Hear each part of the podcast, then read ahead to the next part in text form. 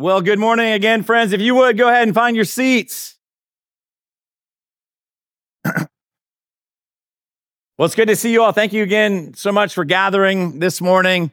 Thanks for bringing the church into uh, this sanctuary this morning. If you're gathered for Crosspoint at home, thanks for inviting the, the church into your living room. Thanks for, for tuning in. As has been made mention of already, yeah, thank you for uh, braving the, the cold. Um, if I could have it my way, I'm like, this is awesome weather, but I don't know if you agree with that, but I'm, I'm, I'm all in on, on this. Um, I actually didn't know that we'd even get to this Sunday. I thought the world was going to end. The Lions won a playoff game last week, and I thought, man, it's like over. But anyway, um, so I digress. But uh, great to see you all. Um, this morning, we are continuing in this series to the month of January called Seeking Mishpat. Mishpat's the Hebrew word for justice. I'll explain that more uh, in a moment. But again, thank you for gathering. If you're somebody that's new to Crosspoint or we've never been introduced, my name is Jamie, and it's my joy to get to serve as one of the pastors and to open up God's word uh, with you all this morning. And with that, I want to invite you to turn to Isaiah chapter 58. So if you brought a Bible, please turn there. There are Bibles in the pews uh, in front of you. You can grab one of those. If you don't have a Bible, take that home with you.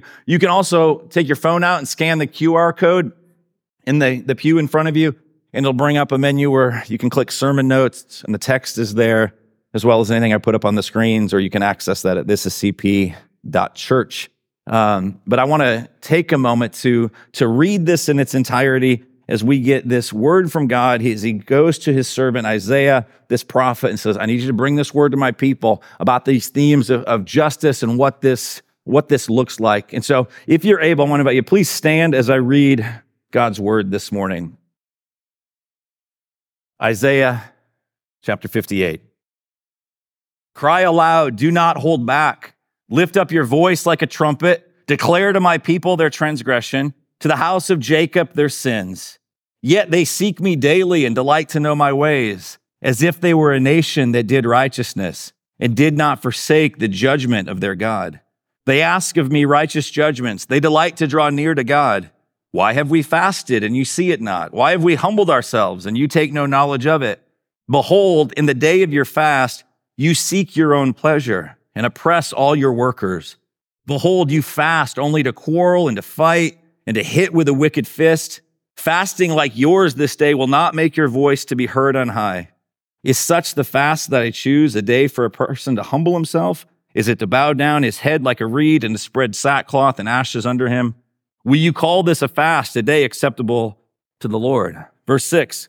Is not this the fast that I choose? To loose the bonds of wickedness, to undo the straps of the yoke, to let the oppressed go free, and to break every yoke? Is it not to share your bread with the hungry and to bring the homeless poor into your house? When you see the naked, to cover him and not to hide yourself from your own flesh. Then shall your light break forth like the dawn, and your healing shall spring up speedily. Your righteousness shall go before you, and the glory of the Lord shall be your rear guard. Then you shall call, and the Lord will answer, and you shall cry, and he will say, Here I am. And if you take away the yoke from your midst, the pointing of the finger and speaking wickedness, if you pour yourself out for the hungry and satisfy the desire of the afflicted, then shall your light rise in the darkness and your gloom be as the noonday.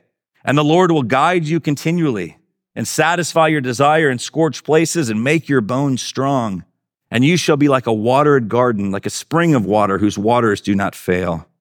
And your ancient ruins shall be rebuilt. And you shall raise up the foundations of many generations. And you shall be called the repairer of the breach and restorer of streets to dwell in. Verse 13, if you turn back your foot from the Sabbath, from doing your pleasure on my holy day and call the Sabbath the delight and the holy day of the Lord honorable, if you honor it, not going your own ways or seeking your own pleasure or talking idly, then you shall take delight in the Lord and I will make you ride on the heights of the earth. I will feed you with the heritage of Jacob your father, for the mouth of the Lord has spoken. This is the word of the Lord. You may be seated.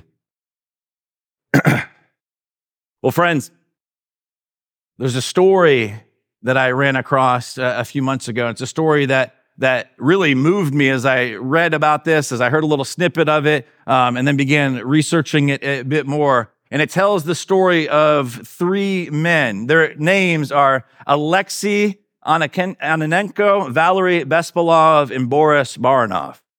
These three men likely maybe unknown names to you as they are unknown names to me some time ago, were living in and around a nuclear power plant in 1986. Not only living around that area, but working there at the Chernobyl nuclear power plant in Ukraine. And it was the spring of 1986, and the day was April 26, when a massive explosion occurred. And these men, amongst others who were working there, just found themselves caught up in this rescue mission of trying to figure out like what to do because there had been an explosion unlike anything that the world had ever seen. That the nuclear fallout, like the radiation that was going out from this place scientists would say was 400 times stronger when the atomic, than the atomic bomb that was dropped on Hiroshima. And so there's this massive issue going on. People are scrambling, trying to figure out like what they're going to do. How can we contain this? Fires are blazing. And so, as you can imagine, people are rushing in. There's emergency crews. Some of you are old enough to remember uh, this uh, occurring, right? Some of you are like 86. What are the 80s? But anyway, um, but this was this massive tragedy that was happening, and Scores of people died and hundreds more late, later on. And they're worried, obviously, about some of the, the fallout and the contamination. And fire trucks are brought in and they're dumping water. They just continue. And for days, this went on. And what began to happen was that various rooms, as you can imagine, were filling with water. Um, and as they filled with water, they began to become like literally filled with like the nuclear radiation. And then on it was the end a few days after. So we're talking about about April 30th or so. Uh, some of the scientists are getting together and they're trying to to think through like what can they do. And then they had this horrific sort of discovery.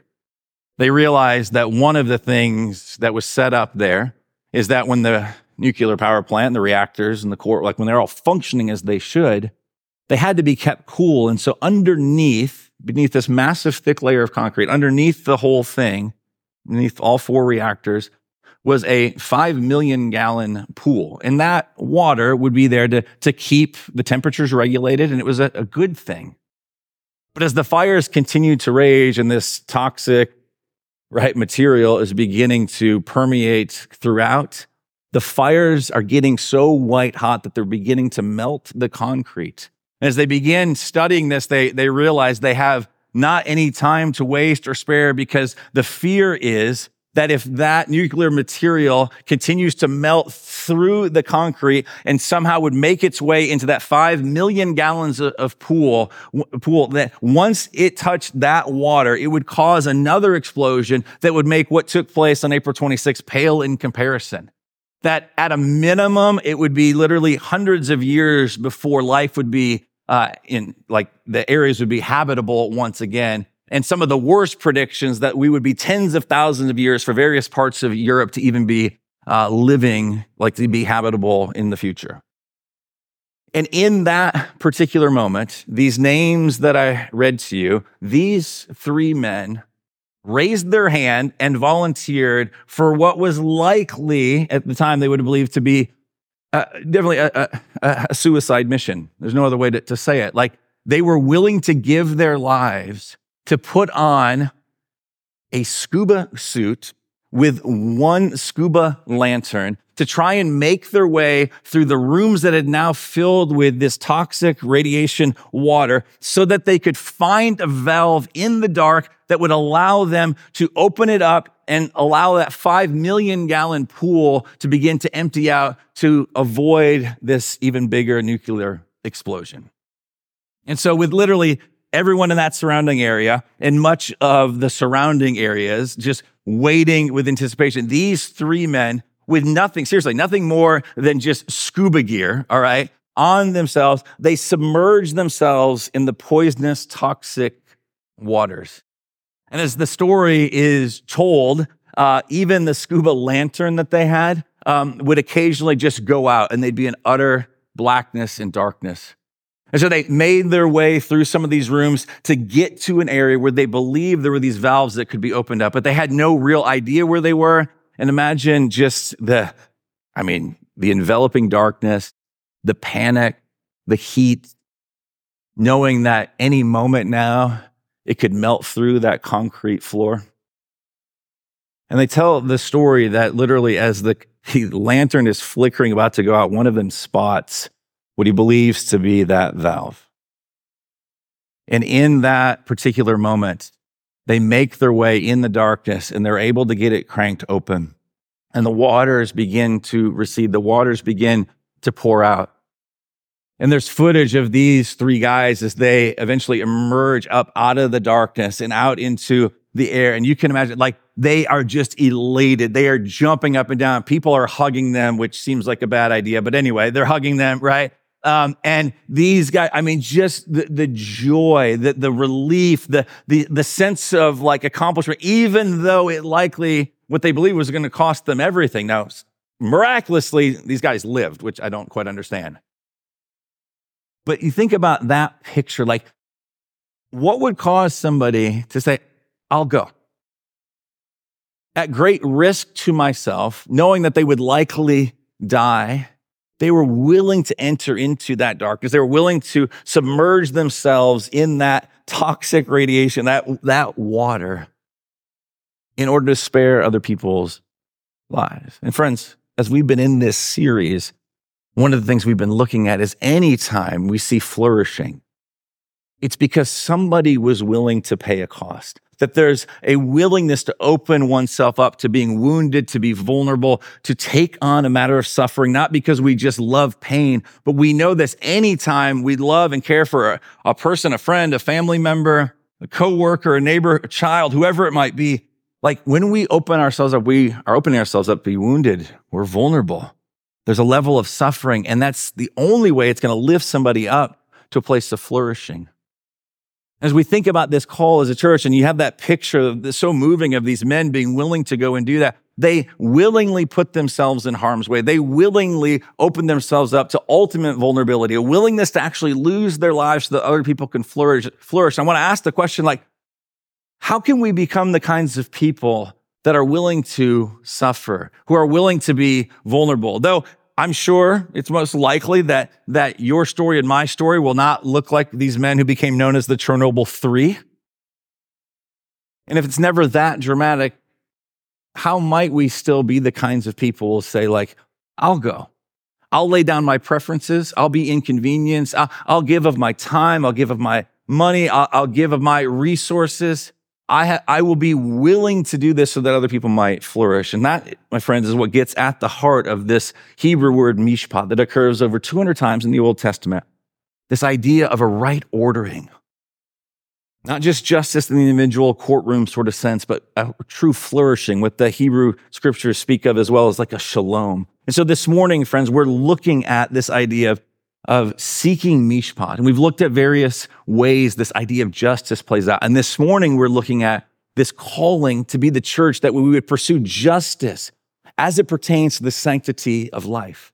And as we've been doing this, a variation of this series over the last six years, some years, like last year, I preached on the sanctity of life in a way that might be more typical of what we might think of in a Christian sort of evangelical culture. And that is about life in the womb. And how do we care for and protect those that are most vulnerable as it pertains to this tragedy of abortion? And in the sermon notes if you want to hear what i had to say on, on that and where you know how to think about some of the, those things like it's linked out there.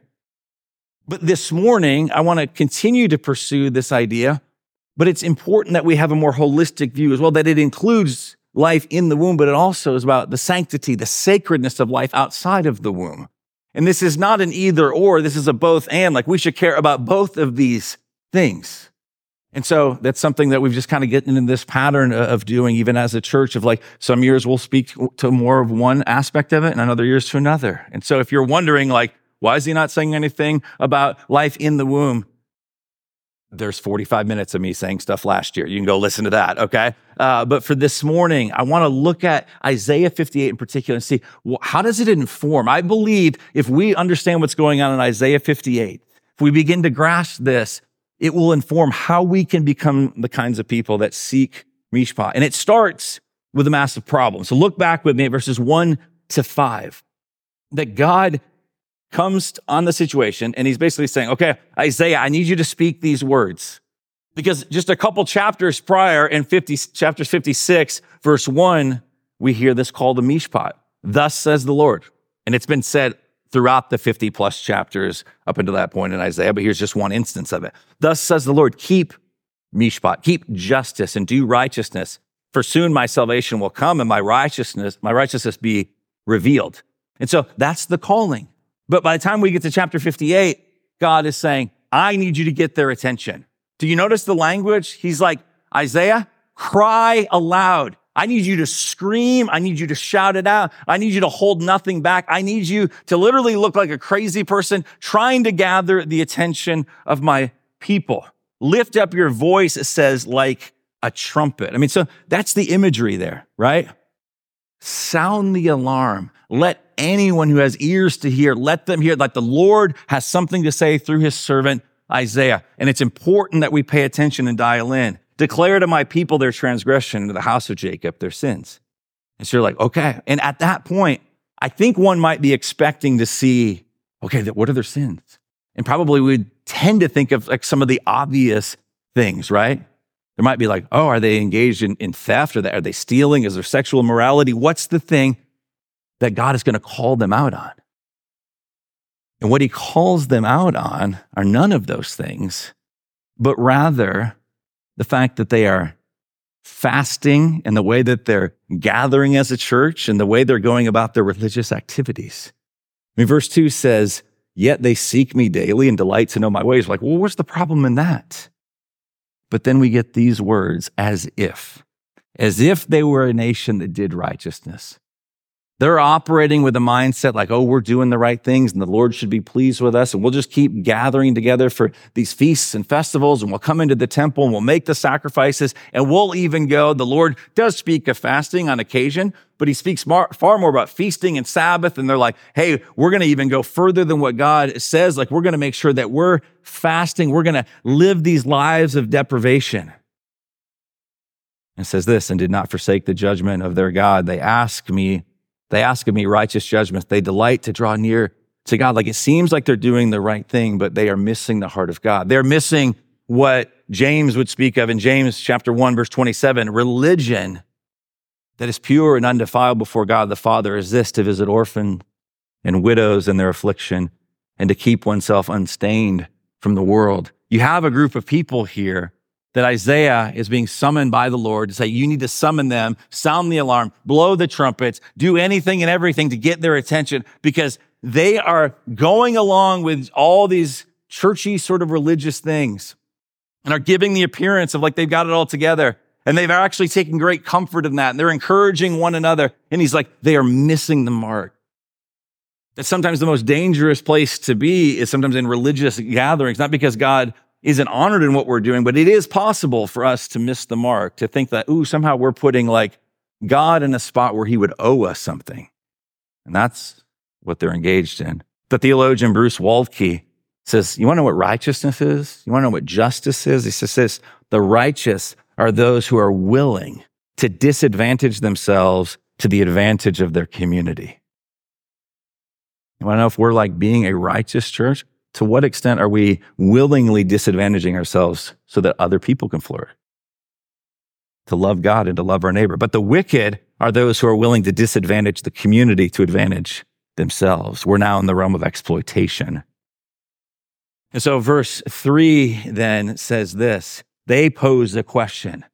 Like their words are kind of summarized here, and it says this Why have we fasted and you see it not? Why have we humbled ourselves and you take no knowledge of it? Behold, in the day of your fast, you, you fast, you seek your own pleasure and oppress all your workers. They're looking at their life of deprivation and they're like, Lord, you didn't even tell us that we really had to fast, but we're like, we're going to a next level. Like, you should be pleased with us.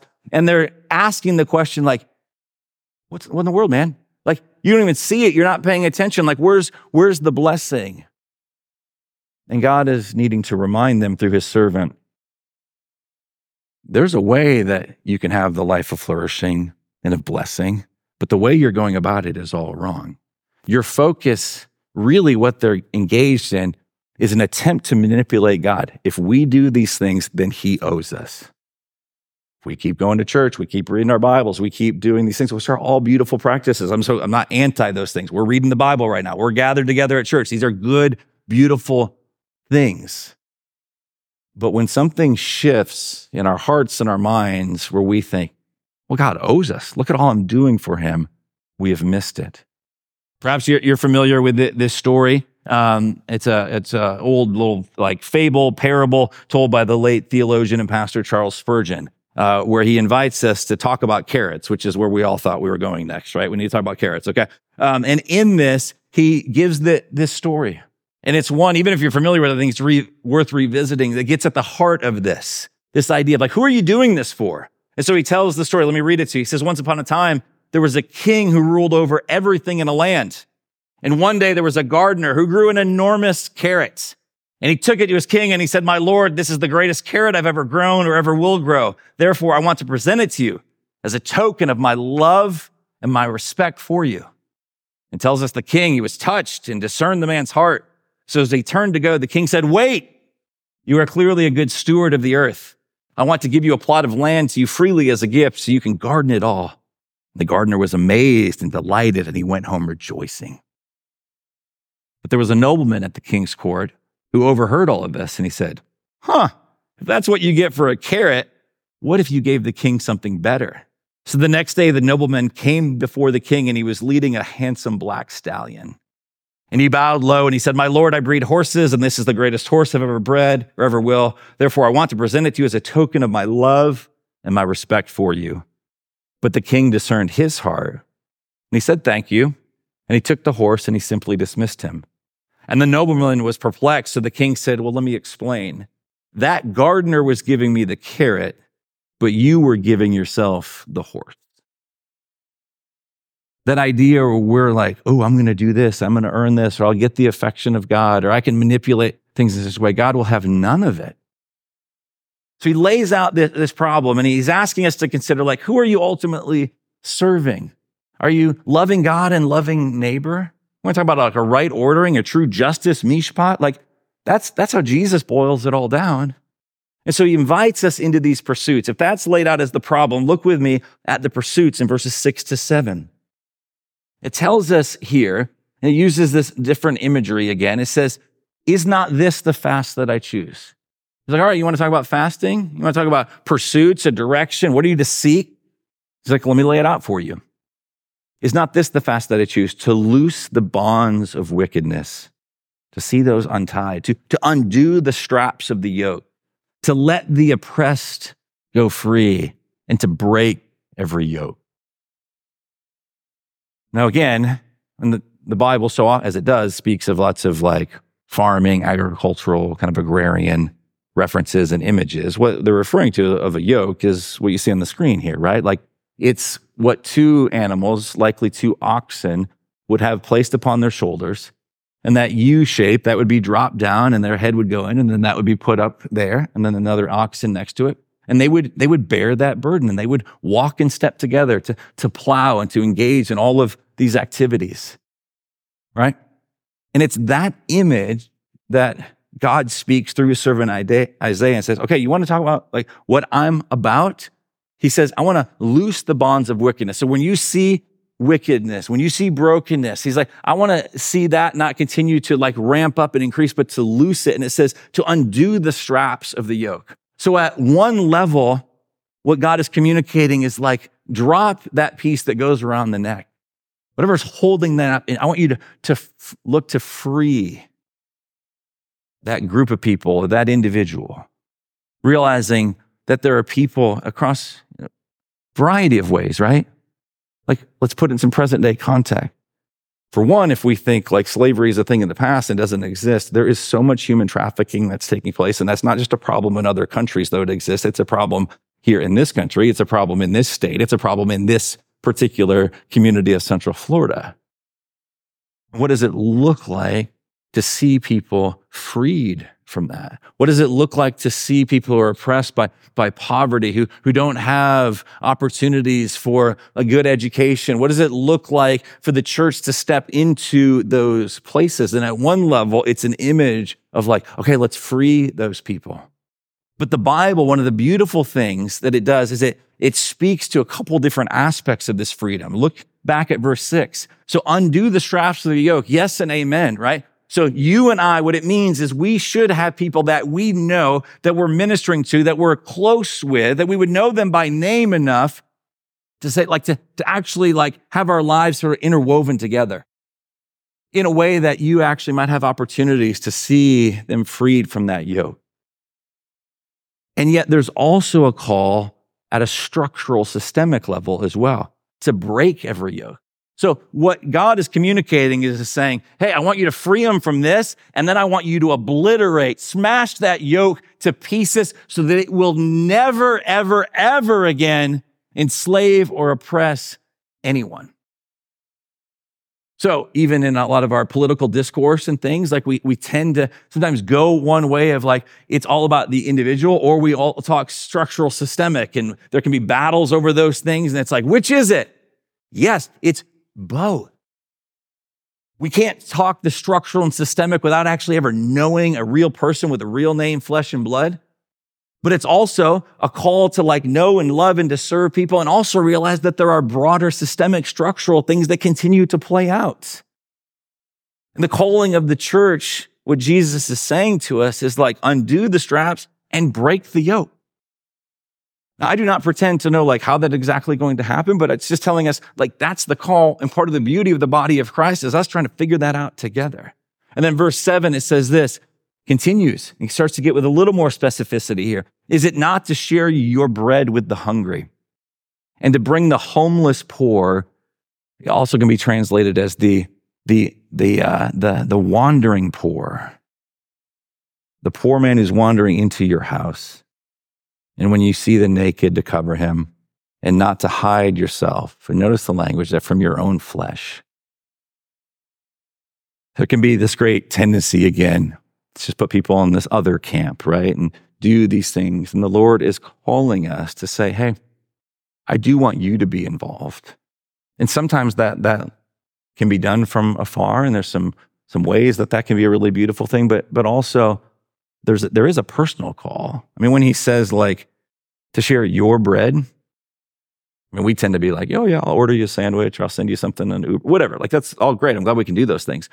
And yet, in that day and age, like you would have made that bread, you would have gathered the ingredients, you would have done that. Like there would have been again, there's another cost. Like oh, it's a big deal to to make this bread that's going to help sustain your family, and then you're giving it to somebody, or you're inviting the homeless poor into your actual home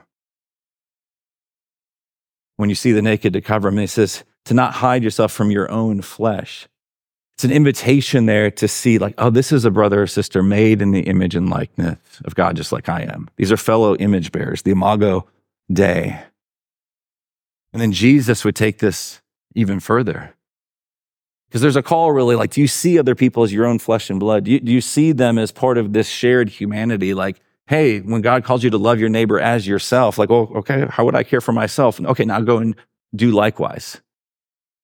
And Jesus, then in Matthew 25, as he's speaking of this day of judgment, he says these words. He says, Then the king will say to those on his right, Come, you who are blessed by my Father, inherit the kingdom prepared for you from the foundation of the world. For I was hungry and you gave me food. I was thirsty and you gave me drink. I was a stranger and you welcomed me. Does this sound like Isaiah 58? Likely this was on Jesus' mind, right? As he is declaring this. I was naked and you clothed me. I was sick and you visited me. I was in prison and you came to me. And the disciples have, right? I, I think a understandable response. It says, the righteous will answer him saying, Lord, when did we see you hungry and feed you? Or thirsty and give you drink? When did we see you a stranger and welcome you, or naked and clothe you? When did we see you sick or in prison and visit you? And the king will answer them, Truly I say to you, as you did it to one of the least of these, my brothers, you did it to me. And so the calling is like, oh, do we see that? This is our own flesh and blood. And the scary thing what Jesus says, I didn't read these verses right now for sake of time, but if you were also to continue reading in Matthew 25, there are those that neglect to do those things. Jesus like, you had opportunity to love me, to serve me to showcase like real faith does result in these things. They don't earn you anything, but they, they are a demonstration that you have and you possess this saving faith. And he says, away from me. And so the question becomes like, how can you and I then like what opportunities do we have to participate in Mishpat? And some of these things are going to be things that just come along in, in life, ways that you're going to have opportunities to, to love and to, to care for people. Um, some, it's not always going to be organized and, you know, you go sign up for something. Sometimes it's just going to be like, do you have eyes to see? Asking the Lord, Lord, will you give me eyes to see?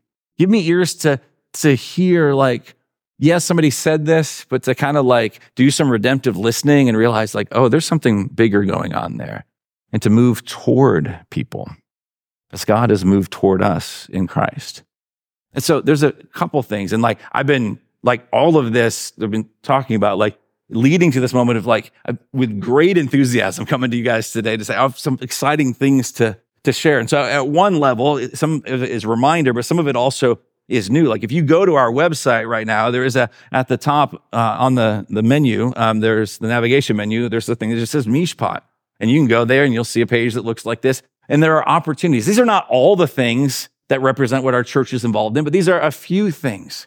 And as you consider, like, hey, where are ways to get involved? Like, there's opportunities to come along families who are engaged in foster care through this work called Commission 127. There's information there. All right. There's a great video of Kim and Devin Lalonde that you can go and watch. And you're, oh, here's how a family in our church is engaging in this. And you're like, well, I'm not called to foster care. That, that may be for the time, right? But you can serve and love those who are engaged in it. There's opportunities to be involved at the work in Altamonte elementary. There's opportunities to talk about like seeing people, seeing women freed from human trafficking. It's a work of Samaritan Village. You want to get involved there. Orlando Children's Church. These and others are ways that we've been involved in the community. And we don't say that as like, oh, pat ourselves on the back. More of just like, hey, like what things are out there for us to get involved in? And many of you have done that. And so thank you and praise God for that beautiful thing to see the lobby filled with Christmas presents that went to kids who otherwise wouldn't have had presents just up the road within walking distance of where we are right now at Altamonte Elementary, this Title I school that has over 100 kids each week that uh, have a backpack sent home with them on the weekends because otherwise they wouldn't have enough food to eat. And to see so many of you continuing to give toward that and help put those backpacks together, I mean, those are just some of the things and then, and this is what I'm like super excited to be able to share with you guys as well. One of the things we've been praying for, if you can remember, there was this time called January 2020, and we were all naive and innocent. And we were doing a version of this series, and you all gave sacrificially to see, to help see a church planted in sponsorship, in partnership with Compassion International.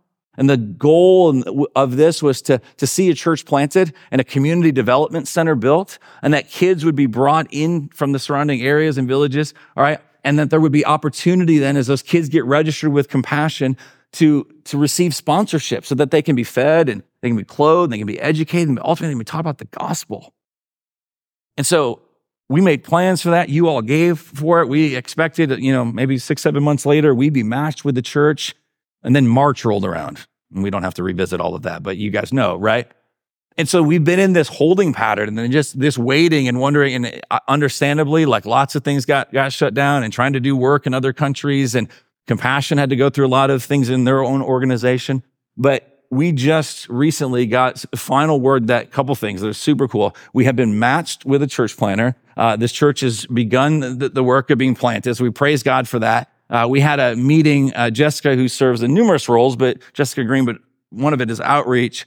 Her and I met with a guy, our compassion representative this week, and he began sharing too that one of the things that they've been able to do is already start registering these kids. So we thought we were still gonna have to wait much longer, but we have been matched with a church in La Paz, just outside of La Paz, Bolivia. Um, and so we are super excited about that. We are actually going to be able to have, we're targeting a date of April 7th, which is the Sunday after Easter, for specific Compassion Sunday. At this point, there are almost 120 kids that they've registered that will be available for opportunities to sponsor. You don't, it's not a pressure thing. You don't have to do that.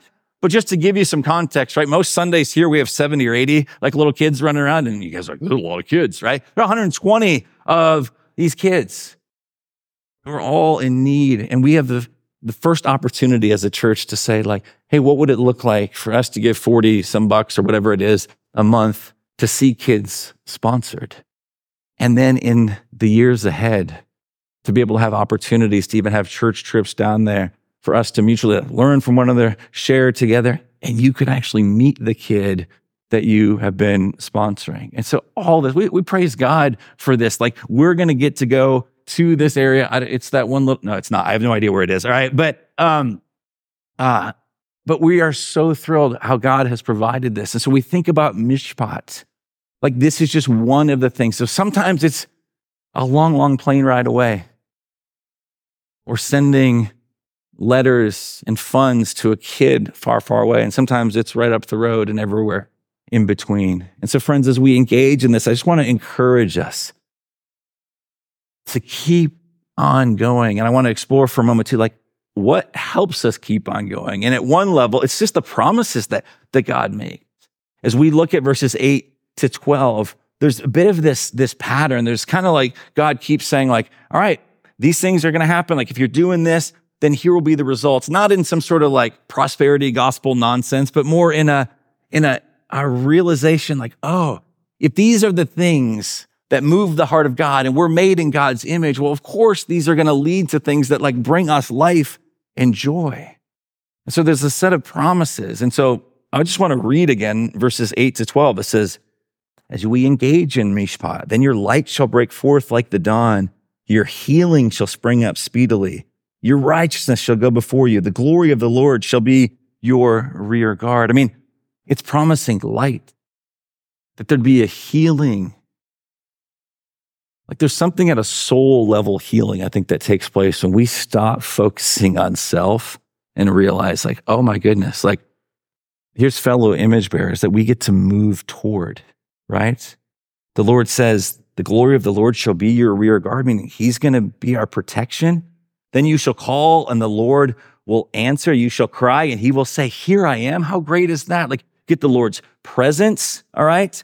If you take away the yoke from your midst, the pointing of the finger and spe- speaking weak- wickedness, he's talking about like all the ways that like we oppress one another. Apparently, even these people were fasting and it was leading like they, they were all hangry, basically. Um, I think is what's going on here. And they're just like, they're, they're getting, they're picking fights and they're quarreling and they're not handling this well, though they think they're holy in righteousness for it. It's like, no, like you'll stop this pointing the finger, all right? And you'll satisfy, if you satisfy the desire of the afflicted, it says, then your light, speaks of light again, shall rise in the darkness. And I love this line your gloom be as noonday. Not every day looks the same, but most days by noonday, the darkness has receded. There's a brightness, there's a lightness, middle of the day. And he's saying your gloom will go that way. I'm not saying it solves all of our thing, but I do have to wonder that if in our hyper individualistic culture, where it's constantly more inward focused, more inward looking, and some of just the, the despair and the discouragement that we carry, I wonder how much of that would be like the gloom, uh, the noonday, like that just goes away when we begin to say, oh, I get to love God and love other people. It continues. It says, The Lord will guide you continually, satisfy your desire in scorched places, make your bones strong. You shall be like a watered garden, like a spring of water whose waters do not fail. I mean, we're getting guidance, we're getting satisfaction, we're getting strength, like all of these things. Ray Ortlund, in his commentary on the book of Isaiah, particularly on this chapter, says it this way Do you want God to answer your prayers? Be his answer to someone else's prayers. Do you want God to come in his immediacy and say to you, Here I am? Get close to someone who needs you and say, Here I am. Here's the paradox at the center of truth it is more blessed to give than to receive. Almost nothing in our consumerist American culture encourages us to believe that, but it just happens to be the way life works. Why? Because God, friends, this is so great. God is a happy giver, an intense lover, a relevant helper, and he wants us to share in his joy. He doesn't give us Isaiah 58 here in the calling to Mishpat throughout the scriptures to rob us of joy. He's saying, no, these are the things that make God's very heart come alive, that he is a happy giver, an intense lover, a relevant helper. And he's like, you're made in my image and you're living most true to how he's designed you and I individually, but also collectively to be his people when we're doing those things.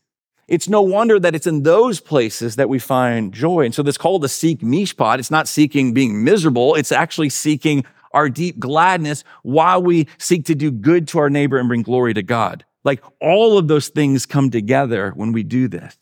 And then verse 12, I think just gives a picture. If we could be known as a church for these, things, like, what if this was said about us and your ancient ruins shall be rebuilt and you shall, and you shall raise up the foundations of many generations to be called the repairer of the breach and the restorer of streets to dwell in. We can't do that on our own. We can't do that in the flesh. We can't do that just even as, as our one local congregation, but we get to be part of it. And that it might be said of Jesus's capital C church, rather than being known for the, the infighting and the focus on self and all the things that divide. What if it was like, no, we're on this mission of mishpat together so we can see things repaired, renewed, restored. And so, friends, as we think about that, it could be very dangerous, though, again, as we conclude with the last two verses, to simply substitute. Okay, we're not going to get into the fasting. We're not going to, as far as, not that that's a bad thing, but we're not going to do these things to make it seem like God, you know, believe that God owes us. We can trade out like one grouping of like religious behavior for another. We could make going to serve the poor and doing this and signing up for a sponsor child, like all of that a thing, again, that's a mentality that would speak to, oh, well, now God owes me. I must be in his good graces because I'm doing this. And we miss the heart of God. It's why I believe this chapter ends the way that it does in verse 13 to 14. It's a callback to Sabbath. It's a callback to a deep rest. It's a callback to, to reflect and to have a day, yes, one day a week where we remember who we are in Christ, but it's also Sabbath as a mentality to carry with us each and every moment. And so verse 13 says, if you turn your back, if you turn your, your turn back your foot from the Sabbath, from doing your pleasure on my holy day, that's part of the problem. And call this, but call the Sabbath the delight and the holy day of the Lord honorable. If you honor it, not going your own ways or seeking your own pleasure or talking idly, then verse 13 says this. It's again another like, if then, then you shall take delight in the Lord. Like this is a gift that the Lord has given to us. Both a day as Sabbath, but Jesus is the Lord of the Sabbath. That what we're made for is ultimately to enter into his Sabbath rest. That's what we get to delight in. It says, then I will make you ride on the heights of the earth. I will feed you. You and I have a deep spiritual hunger. And the Lord is saying, I will feed you with the heritage of Jacob, your father, for the mouth of the Lord has spoken. It's this reminder again what Christ has done for us, that he has achieved this ultimate Sabbath rest. This group of people started out saying, well, we're going to deprive ourselves in order to earn something from God or to manipulate God and his will. And what we're seeing is like, it's not a call to that. It's actually a move from this desperation to ultimate delight. The more you and I delight in the fact that we are sons and daughters of the King, the more we will be freed up to love and serve other people. The more you and I realize that right now, if you're in Christ, the Lord Himself is rejoicing over, He's delighting over you with loud singing. Even amidst all of your and my mess ups and shame and rebellion and stupidity and like all of it, the Lord, because you're in Christ, He delights over you right now. And the more that grips our hearts, the more we will loosen our grip on what we view as our schedules, our time, our resources, our money, and we will live open handed as Jesus was open handed to us. The way we might be moved to hear these three men's names who we can hardly pronounce as the Chernobyl three and think, wow, that's amazing. To realize that Jesus has done something even far more profound, that God Himself literally entered into the mess of this world completely submerged himself in it, that everything that was toxic, that should have killed us, was instead put on him, that that's the cup of the Father's wrath that he drank, so that you and I could be brought in. Like he was literally crushed. It was no like, well, you might die. He literally was crushed. He died. Read Isaiah 53, just a few chapters before this. He was crushed for our iniquities. Realize it's this same Jesus that uses the image of yoke and says, Come to me, all who labor and are heavy laden, and I will give you rest. And take my yoke upon you and learn from me, for I am gentle and lowly in heart, and you will find rest for your souls. For my yoke is easy and my burden is light. Isaiah 58, this call to Mishpat, it's not to burden us with more. It's an invitation to the way of Jesus, the one who's already taken the ultimate burden. And by going to the cross, what he did is say, what you had to carry was death and shame, separation. He has freed us from that. And by his resurrection, he has obliterated the yoke. Because of that, we can now rest. We can have a freedom. We can be the kinds of people that would engage in this work of justice, of seeking mishpat, not to earn anything. It's already been earned. We live now in glad response to what King Jesus has done. Let me pray for us as we continue in worship. Heavenly Father, thank you for these words. Thank you for your truth. Jesus, we thank you for all that you have accomplished.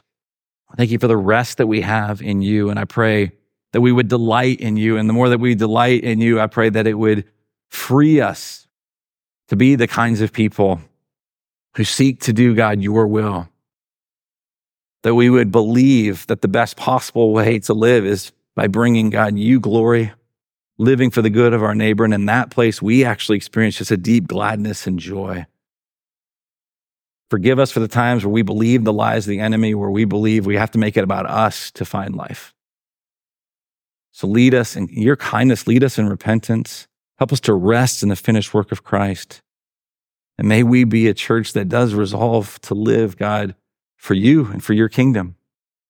Would you see fit by your grace to, to use us the months and the years ahead. God, we thank you for your provision of a partnership in Bolivia.